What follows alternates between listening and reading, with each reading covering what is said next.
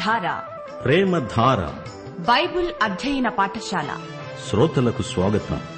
తెలుగు ప్రజలకు పరలోక వరంగా దేవుడు ప్రసాదించిన అపూర్వ కానుక ప్రేమధార. సమస్యలతో సతమతమవుతున్న వారికి సమాధానం. అశాంతితో అలమటిస్తోన్న వారికి ప్రశాంతి. ఆలకించండి. ప్రేమధార.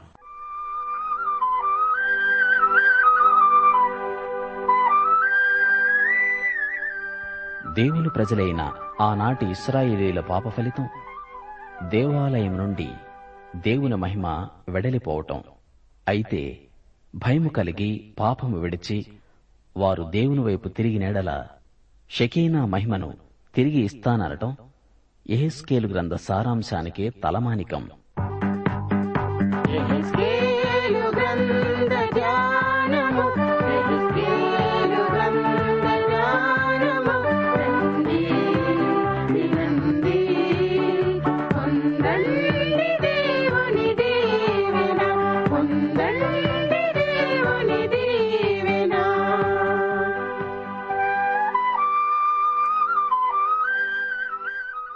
ప్రియ శ్రోతలు మీరంతా బాగున్నారా?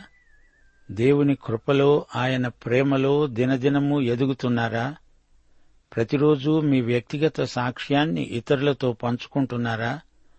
పరిశుద్ధ జీవితంలో అన్ని ఆశీర్వాదాలు ఇమిడి ఉన్నాయి. దేవుని బిడ్డలు పరిశుద్ధులు. మనం పరిశుద్ధులమై జీవించడం దేవుని చిత్తం. పరిశుద్ధులమై ఉండడానికే దేవుడు మనల్ని ఏర్పరచుకున్నాడని మనం మర్చిపోకూడదు.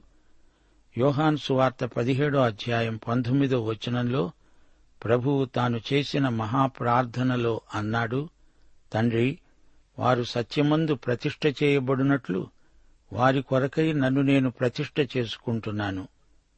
మనం పరిశుద్ధులమై ఉండగలిగేటట్లు యేసుక్రీస్తు మనకు ఎలాంటి సదుపాయం చేశాడో చూడండి. సరే రండి ప్రార్థన చేసుకుని వాక్య ధ్యానములో ప్రవేశిద్దాము. మా పరలోక తండ్రి నీకు మా హృదయపూర్వకమైన కృతజ్ఞతలు సమర్పించుకుంటున్నాము. పరలోక సింహాసనాసీనుడా జీవాధిపతి కృపానిధి నీకు మా స్థుతులు స్తోత్రములు. దేవా మమ్ములను కనికరించండి మా శ్రోతలను ఆశీర్వదించండి వారి కుటుంబాలను దర్శించండి పరామర్శించండి. వారి అక్కరలను మీ సమృద్ధిలో నుండి తీర్చండి మా దేశమును దేశ ప్రభుత్వమును దీవించండి. వారికి మీ జ్ఞానమును అనుగ్రహించండి. దేశమందు శాంతి భద్రతలను నెలకొల్పండి స్వామి. మా దేశమందలి సంఘములను కనికరించండి. వ్యక్తిగత క్రైస్తవ జీవితములో ఉజ్జీవము కలిగించండి. సువార్త సేవ ముమ్మురముగా జరుగునట్లు సమస్త ఆటంకములను తొలగించండి. కాపరులను సువార్తికులను బలపరచండి. ఆత్మల సంపాదనలో మీ సంఘాలకు ఘన విజయం ప్రసాదించండి. యువతీ యువకులు శోధనలను జయించగలుగునట్లు వారికి కావలసిన ఆత్మశక్తి కృపాబలము ప్రసాదించండి. రోగగ్రస్తులను ముట్టి వారిని స్వస్థపరిచి ఆయురారోగ్యములు ప్రసాదించండి ప్రభు.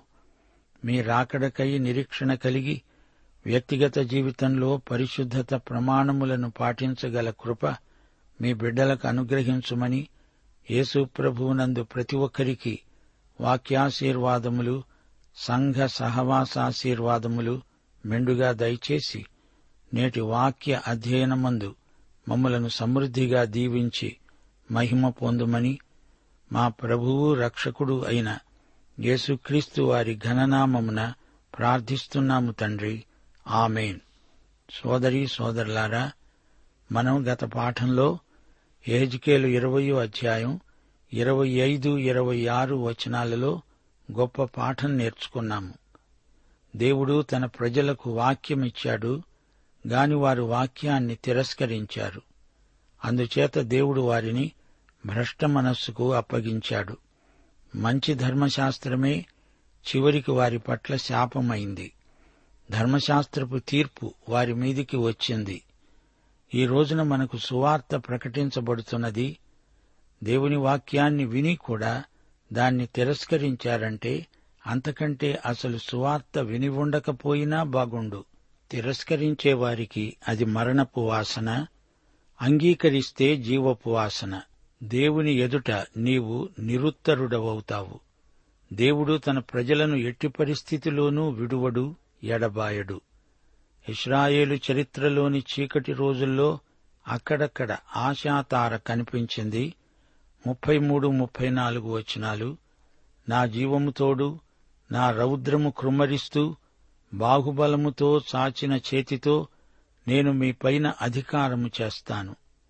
నేను రౌద్రము కుమ్మరిస్తూ బాహుబలముతో చాచిన చేతితో మిమ్మను చెదరగొట్టిన ఆయా దేశములలో నుండి జనములలో నుండి నేను మిమ్మను సమకూరుస్తాను. చూచారా? దేవుడు వారికి అభయం ఇస్తున్నాడు. హామీ ఇస్తూ నేను మిమ్మలను మీ స్వదేశానికి రప్పిస్తాను అంటున్నాడు. తన ప్రజలను క్రమశిక్షణలో ఉంచుతాడు. అంతేకాని వారిని దేవుడు విసర్జించడు. నలభై ఐదు నుండి నలభై ఏడో వచనం వరకు. ఇదే యహోవా వాక్కు నరపుత్రుడా నీ ముఖము దక్షిణపు తట్టునకు తిప్పుకొని దక్షిణ దేశానికి ప్రకటించు. దక్షిణ దేశపు అరణ్యమును గూర్చి ప్రకటించి ఇట్లను. నేను నీలో అగ్ని రాజబెడతాను. అది నీలో ఉన్న పచ్చని చెట్లన్నిటినీ ఎండిన చెట్లన్నిటినీ దహిస్తుంది. అది ఆరిపోకుండా ఉంటుంది. దక్షిణ దిక్కు మొదలుకొని ఉత్తర దిక్కు వరకు భూముఖమంతా దానిచేత కాల్చబడుతుంది. శ్రోతలు గుర్తించండి దక్షిణ దేశపు అరణ్యాన్ని గురించిన ప్రవచనం. దక్షిణాదిలోని యూదా రాజ్యం అక్కడ నెగెబు అనే ప్రదేశం. దేవుడు ఈ ప్రదేశానికి తీర్పు తీర్చాడు తిరిగి విడుదల ప్రసాదిస్తాను అంటున్నాడు. పాలుతేనెలు ప్రవహించే దేశమే కాని అక్కడ తాగడానికి దోసెడు నీళ్ళు కూడా దొరకకుండా అయిపోయింది. ఈ ప్రవచనం ఎంతో ప్రాముఖ్యమైనది. దేవుడు తన ప్రజలను విడువలేదు. వారితో ఆయనకెంతో పని ఉంది. ప్రియశ్రోతలు ఇప్పుడు ఇరవై ఒకటో అధ్యాయం వినండి. ఎహెజ్కేలు గ్రంథ సందేశం నేటి పరిస్థితులకు సరిపోయినది. ఎహెజ్కేలు ప్రవచన సందేశాలు అన్ని కాలాలకు వర్తిస్తాయి. ఎహెజ్కేలు చూచిన దర్శనాలు చరిత్రలోని చిత్రపటాలు. ఎహెజ్కేలు గ్రంథంలో ఇరవై ఒకటో అధ్యాయం చాలా ముఖ్యమైనది. ఈ అధ్యాయంలో నెబుకద్నెజరు దావీదు వంశమునకు చెందిన రాజును సింహాసనము నుండి తొలగించాడు. మెస్సియా రావాలి ఆ సింహాసనాన్ని ఆక్రమించాలి. ఇరవై ఒకటో అధ్యాయం మొదటి వచనం.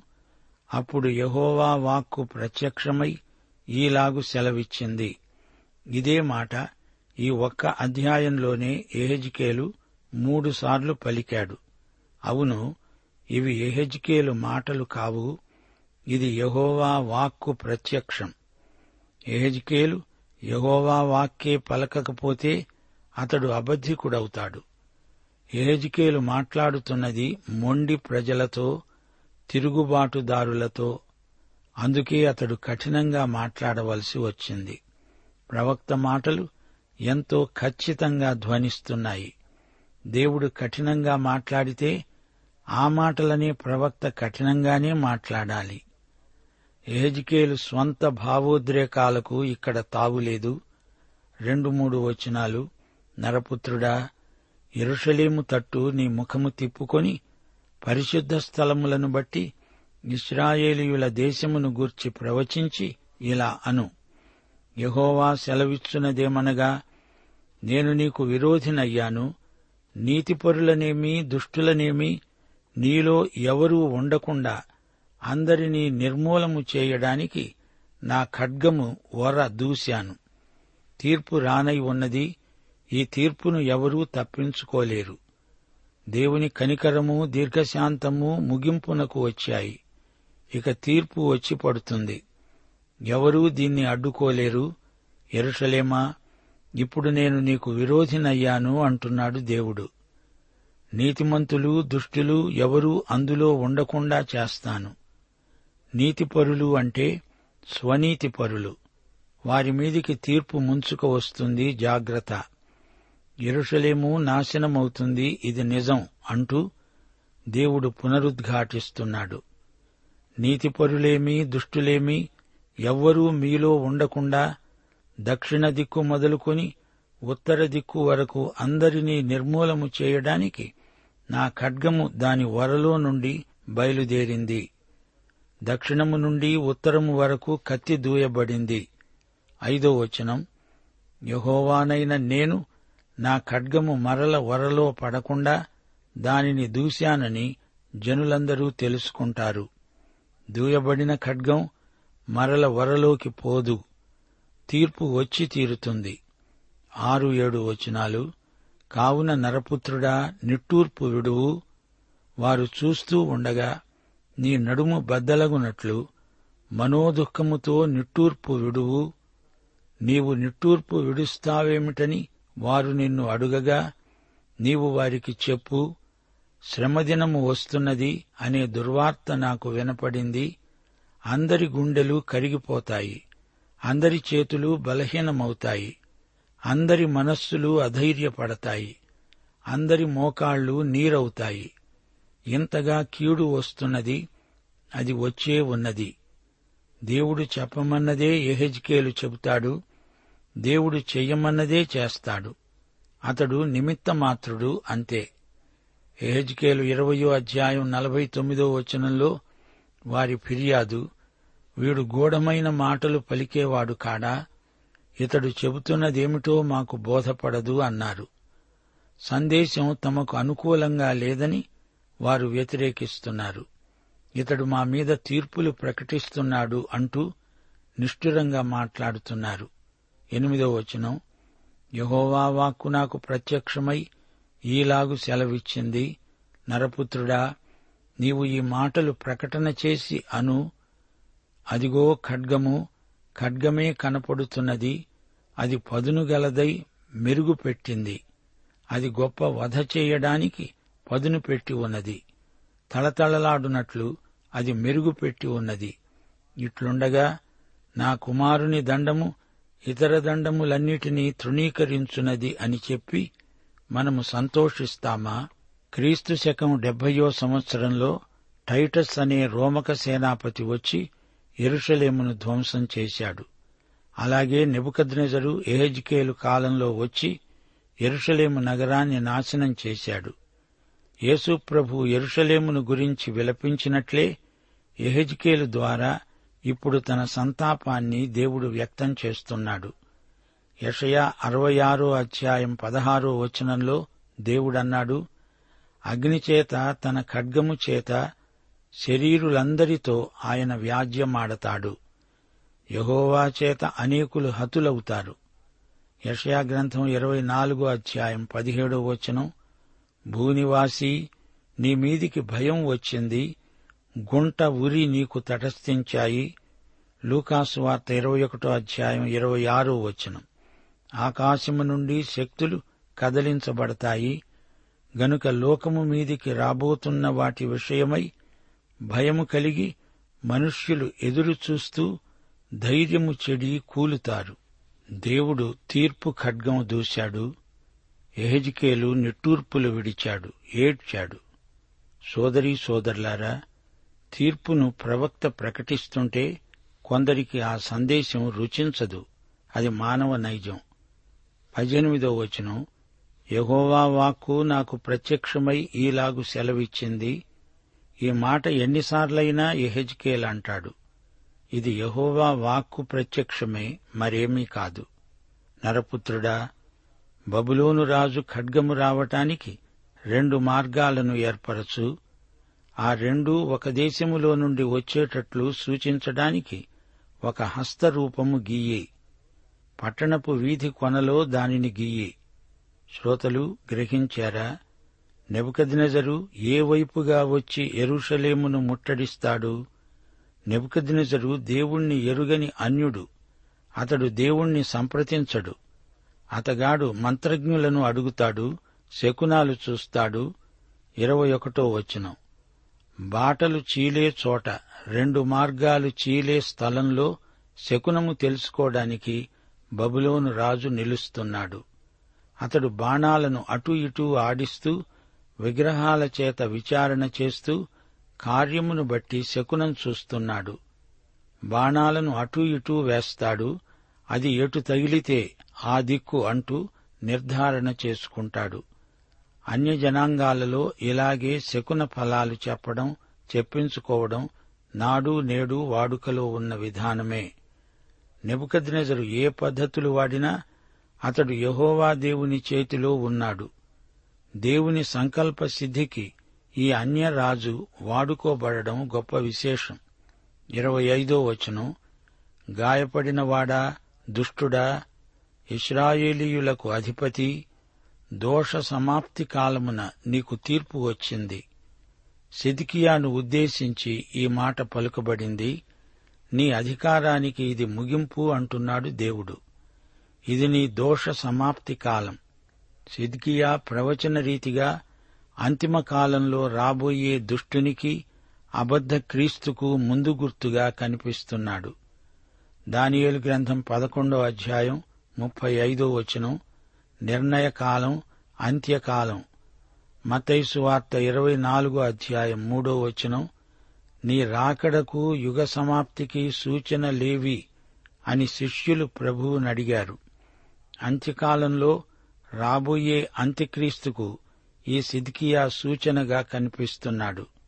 ఇరవై ఆరో వచనం ప్రభువైన యహోవా ఈలాగు సెలవిస్తున్నాడు. తలాటం తీసివెయ్యి కిరీటాన్ని ఎత్తు ఇది ఇక ఇలా ఉండదు. ఇక మీదట నీచుణ్ణి ఘనుడుగా ఘనుణ్ణి నీచునిగా చెయ్యి షిలోహు వచ్చే వరకు మరో రాజు ఆ సింహాసనం మీద కూర్చోడు. సిదికియా దిగు దిగు అంటున్నాడు యహోవా. ఇరవై ఏడో వచనం నేను దానిని పడదోస్తాను పడదోస్తాను పడదోస్తాను. దాని స్వాస్థ్యకర్త వచ్చే వరకు అదీ నిలవదు. అప్పుడు నేను దానిని అతనికిస్తాను. ఈ స్వాస్థ్యకర్త ఎవరు? యేసుక్రీస్తే. సిదిగియా నుండి యేసుక్రీస్తు వరకు దావీదు సింహాసనముపై మరెవరూ కూర్చోరు. ఇది ప్రవచనం. ఇప్పుడు యేసుక్రీస్తు పరలోకంలో తండ్రి కుడిపార్శ్వమున ఉన్నాడు. శత్రువులందరూ ఆయనకు పాదపీఠముగా చేయబడతారు. అప్పుడు ఆయన వస్తాడు. ఆదికాండం నలభై తొమ్మిదో అధ్యాయం పదో వచనంలో యాకోబు తన పన్నెండుగురు కుమారులను దీవించాడు. ఈ పన్నెండుగురు ఇస్రాయేలు యొక్క పన్నెండు గోత్రాలు. యాకోబు అన్నాడు షిలోహు వచ్చే వరకు యూదా వద్ద నుండి దండము తొలగదు. అతని కాళ్ళ మధ్య నుండి రాజదండము తొలగదు. ప్రజలు అతనికి విధేయులై ఉంటారు. షిలోహు అంటే యేసు ప్రభువే. మత్తై మూడో అధ్యాయం రెండో వచనంలో బాప్తిస్మకుడైన యోహాను అన్నాడు పరలోక రాజ్యము సమీపించింది మారు మనస్సు పొందండి. పరలోక రాజ్యం యేసు ప్రభు రూపంలో వచ్చేసింది అని అర్థం. ఈయనను గురించే ప్రవక్తలందరూ ప్రవచించారు. ఏజ్కేలు ఇరవై ఒకటో అధ్యాయం ఇరవై తొమ్మిదో వచనం శకునగాండ్రు నీ కొరకు మాయదర్శనాలు చూస్తూ ఉండగా వారు వ్యర్థమైన వాటిని మీకు చెబుతూ ఉండగా దోష సమాప్తి కాలమున శిక్షనుంది హతులైన దుర్మార్గుల మెడల ప్రక్కన అది నిన్ను పడవేస్తుంది. అమోనీయుల మీదికి తీర్పు. యుగ సమాప్తి దోష సమాప్తి కాలం యుగాంతం. రెండు తెస్సలోని పత్రిక రెండో అధ్యాయం ఎనిమిదో వచనం. అప్పుడా ధర్మవిరోధి బయలుపరచబడతాడు. ప్రభువైన యేసు తన నోటి ఊపిరి చేత వానిని సంహరించి తన ఆగమన ప్రకాశము చేత నాశనం చేస్తాడు. అంత్యకాలమందు శత్రు సంహారం జరుగుతుంది. ఏజ్కేలు ఇరవై ఒకటో అధ్యాయం ముప్పై ఒకటి ముప్పై రెండు వచ్చినాలు అక్కడే నా రౌద్రము నీ మీద కుమ్మరిస్తాను నా ఉగ్రతాగ్నిని నీ మీద రగులబెడతాను. నాశనము చేయడంలో నేర్పరులైన క్రూరులకు నిన్ను అప్పగిస్తాను. అగ్ని నిన్ను మింగుతుంది నీ రక్తం దేశంలో కారుతుంది. నీవెన్నటికీ జ్ఞాపకానికి రావు యహోవానైన నేనే మాట ఇచ్చాను. ఏజ్కేలు తరం వారంతా చెరకుపోతారు. అంతటితో ఆ తరం చరిత్ర సమాప్తం. ఆ తరువాతి తరం పిల్లలు తమ స్వదేశానికి ఇస్రాయేలు భూమికి తిరిగి వస్తారు. శ్రోతలు ఇప్పుడు మనం ఎహెచ్కేల్ గ్రంథం ఇరవై రెండో అధ్యాయానికి వచ్చాము. ఈ అధ్యాయంలో ఎరుషలేములోని హేయ కృత్యాలు పేర్కొనబడ్డాయి. ఆ తరువాత ఇద్దరు అక్కచెల్లెండ్ర ఉపమానం. ఇప్పుడు వివరాలు వినండి. రెండుసార్లు రెండు విడతలుగా ఈ ప్రజలు చెరగొని పోబడ్డారు. ఎరుషలేము ఎన్నటికీ నాశనం కాబోదు అని వీరనుకుంటున్నారు. దొంగ ప్రవక్తలు కూడా వీరి అభిప్రాయాన్నే బలపరుస్తున్నారు. ప్రజలను పాపులను సంతోషపెట్టే బోధకులు నాడు నేడు చలామణిలో ఉన్నారు. దురద చెవులకు అనువైన ప్రసంగాలు చేస్తారు. పాపాన్ని ఖండించరు పరోక్షంగా సమర్థిస్తారు. ఇరవయో అధ్యాయంలో ఎహెజ్కేలు నెగెబు అనే అరణ్య ప్రాంతాన్ని బెయర్షబా పరిసరాలను గురించి ప్రవచించాడు. అది దక్షిణాది ప్రాంతం దేవుడు అక్కడ అగ్ని రాజబెట్టాడు. అదంతా దహించుకపోయింది. ఇరవై ఒకటో అధ్యాయంలో దావీదు సింహాసనం మీద మెస్సియా కూర్చునే వరకు ఎవరూ దానిపై కూర్చోరు. సిదికియా దిగిపోతాడు. దావీదు సింహాసనానికి హక్కుభుక్తములు గలవాడు యేసుక్రీస్తే. ఎహెజ్కేలు సందేశంలో క్రిస్మస్ సత్యం ఉంది. దేవదూత మరియతో ఏమన్నాడు? యేసు ప్రభువుకే దావీదు సింహాసనం ఇవ్వబడింది యేసు దావీదు కుమారుడు. ఇప్పుడు ఎరుషలేములో జరిగే హేయకృత్యాలు ఏకరువు పెట్టబడ్డాయి. ఇరవై రెండో అధ్యాయం ఒకటి రెండు వచనాలు. నరపుత్రుడా ప్రాణహాని చేసే ఈ పట్టణానికి నీవు తీర్పు తీరుస్తావా? దానికి నీవు తీర్పు తీర్చే ఎడల అది చేసే హేయక్రియలన్నిటినీ దానికి తెలియచేసి ఈలాగు ప్రకటించాలి. ఇది ప్రాణహాని చేసే పట్టణం రక్తసిక్తమైన నగరం. యషయా మొదటి అధ్యాయం ఇరవై ఒకటో వచనంలో ఇదే మాట చెప్పబడింది. అయ్యో నమ్మకమైన నగరం వేశ్య అయిపోయిందే. అది న్యాయంతో నిండి ఉండింది నీతి దానిలో నివసించింది. ఇప్పుడైతే నరహంతకులు దానిలో కాపురమున్నారు. లూకాసు వార్త పదమూడో అధ్యాయం ముప్పై నాలుగో వచనంలో యేసు ప్రభు ఎరుషలేమును గురించి ఎంతో ప్రలాపించాడు. ఎరుషలేమా ఎరుషలేమా ప్రవక్తలను చంపుతూ నీ వద్దకు పంపబడిన వారిని రాళ్ళతో కొడుతూ ఉండేదానా? అవును యేసుప్రభువును కూడా చంపారు గదా. అపస్తుల కార్యములు ఏడో అధ్యాయం యాభై రెండో వచనంలో స్టెఫను తన హతసాక్ష్య ప్రసంగంలో అన్నాడు మీ పితరులు ప్రవక్తలలో ఎవరిని హింసించకుండా వదిలారు? ఆ నీతిమంతుని రాకను గూర్చి ముందు తెలిపిన వారిని చంపారు. ఆయనను మీరిప్పుడు అప్పగించి హత్య చేసిన వారయ్యారు. యేసుక్రీస్తు శిలువవేత సమయంలో ప్రజలు కేకలు వేస్తూ పిలాతుతో అన్నారు వాని రక్తము మా మీద మా పిల్లల మీద ఉండునుగాక. ఇస్రాయేలు నాయకులు మతభేదాలు కల్పిస్తారు. ఏజ్కేలు ఇరవై రెండో అధ్యాయం ఇరవై ఐదో వచనం ఉగ్రత దినమందు నీకు వర్షము రాదు అందులో ప్రవక్తలు కుట్ర చేస్తారు. గర్జిస్తూ ఉండే సింహము వేటను చీల్చున్నట్లు వారు మనుష్యులను భక్షిస్తారు. సొత్తులను ద్రవ్యమును వారు పట్టుకుంటారు. దానిలో చాలామందిని వారు విధవరాండ్రుగా చేస్తారు. అబద్ధ ప్రవక్తలు ఏమంటున్నారు? ఇరవై ఆరో వచనం. దాని యాజకులు నా ధర్మశాస్త్రమును నిరాకరిస్తారు. వారు ప్రతిష్ఠితములగు వస్తువులను అపవిత్రపరుస్తారు. ప్రతిష్ఠితమైన దానికి సాధారణమైన దానికి భేదమెంచరు. పవిత్రమేదో అపవిత్రమేదో తెలుసుకోవడం జనులకు నేర్పరు. నేను విధించిన విశ్రాంతి దినాలను ఆచరించరు. వారి మధ్య నేను దూషించబడుతున్నాను. శ్రోతలు దేవుణ్ణి కూడా వీరు లక్ష్యపెట్టకుండా అంకెకు రాకుండా పోయారు. ఇరవై ఏడో వచనం దానిలో అధిపతులు లాభం సంపాదించడానికి నరహత్య చేయటంలో మనుష్యులను నశింపచేయడంలో వేటను చీల్చే తోడేళ్ళలాగా ఉన్నారు. పౌలు అపుస్తల కార్యములు ఇరవయో అధ్యాయం ఇరవై తొమ్మిదో వచనంలో ప్రవచించాడు నేను వెళ్ళిపోయిన తరువాత క్రూరమైన తోడేళ్ళు మీలో ప్రవేశిస్తాయి. అందుకే ఇది ప్రాణహాని నగరమని దేవుడు పేర్కొన్నాడు. ఇప్పుడు ముప్పై ముప్పై ఒకటి వచనాలు వినండి. నేను దేశమును పాడు చేయకుండునట్లు ప్రాకారమును దిట్టపరచుటకు బద్దలైన సందులలో నిల్చుటకు తగిన వాడెవడని నేను ఎంత విచారించినా ఒక్కడైనా కనపడలేదు. కావున నేను నా క్రోధమును వారి మీద కృమ్మరిస్తాను.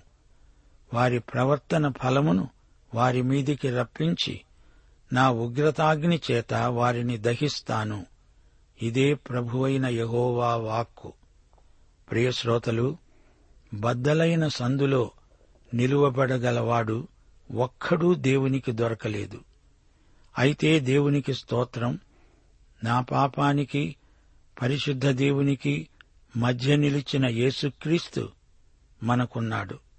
క్రీస్తునందు దేవునికి చెందిన వారే ధన్యులు. పాఠం ఇంతటితో సమాప్తం. ప్రభు అయిన యేసుక్రీస్తు వారి కృప తండ్రి అయిన దేవుని ప్రేమ పరిశుద్ధాత్మ అన్యోన్య సహవాసము మనకందరికీ నిత్యత్వము వరకు తోడై ఉండునుగాక. ఆమెన్.